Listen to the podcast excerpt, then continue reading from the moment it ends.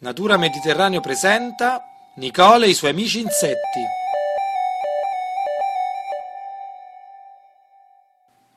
Notte di Ferragosto. Nicole e il suo papà sono a passeggio nel bosco. Ciao Nicole, Si sente nel buio pesto della bella serata estiva. Chi è che mi parla? Risponde Nicole guardando una piccola luce su di un filo d'erba. sono una femmina di Lampiris noctiluca, la famosa lucciola. Chi non ci conosce?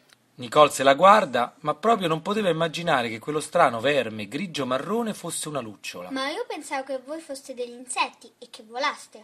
Infatti è così, ma solo i maschi. Loro sono dei veri coleotteri, quelli con le elitre, ricordate, e volano. Mentre io assomiglio molto di più alla nostra larva e striscio per terra. Ah, ecco perché non capivo, però anche tu hai la luce. Sì, sì, come anche i maschi e le larve. Ci serve per trovarci.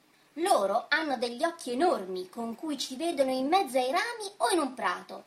Lascio anche una scia odorosa, così quando il maschio è a terra sente il mio profumo. In effetti capisco, loro volano e tu strisci, e quindi per farti vedere devi illuminarti. Ma mi spieghi come fate questa luce? Si chiama bioluminescenza, amica mia, ed è una reazione chimica con l'ossigeno ed altre sostanze. Lo sai dove si trova l'ossigeno?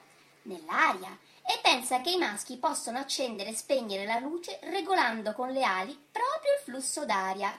Ma se vi tocco, mi brucio? Eh, bella domanda, Nicole. No, non ti bruci, perché siamo noi gli inventori della luce fredda. E una volta che vi siete trovati, fate le uova?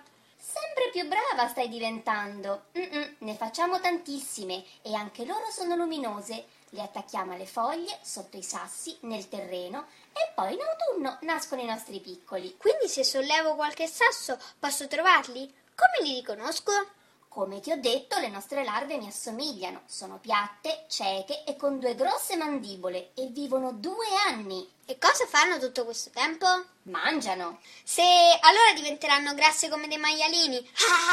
Beh, mica mangiano cioccolata tutto il giorno. Sono sempre a caccia di lumache e chiocciole e mangiano anche per noi, visto che noi non lo facciamo. Bleh, meglio la cioccolata. Ma scusa, le chiocciole non sono quelle con il guscio. Come fa a mangiarle? Beh, diciamo che le nostre larve sono molto furbe. Vai mai dal dentista? Perché? Non capisco la tua domanda. Perché se ti togli un dente il dottore ti fa una puntura per non sentire il dolore. E così fa la nostra larva. Anestetizza la chiocciola così lei non sente che qualcuno vuole mangiarla. Ma è terribile! E non è finita qui.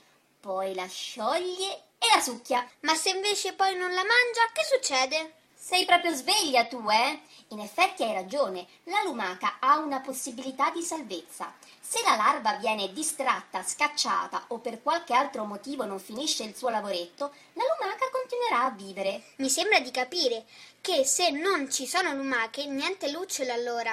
In effetti siamo sempre di meno perché le lumache stanno scomparendo dove si coltiva. Li usano degli antilumaca, i lumachicidi. E dicendo così saluta la bimba e se ne va. Nicole allora si avvicina al papà e gli chiede. Papà, cosa sono i lumachicidi?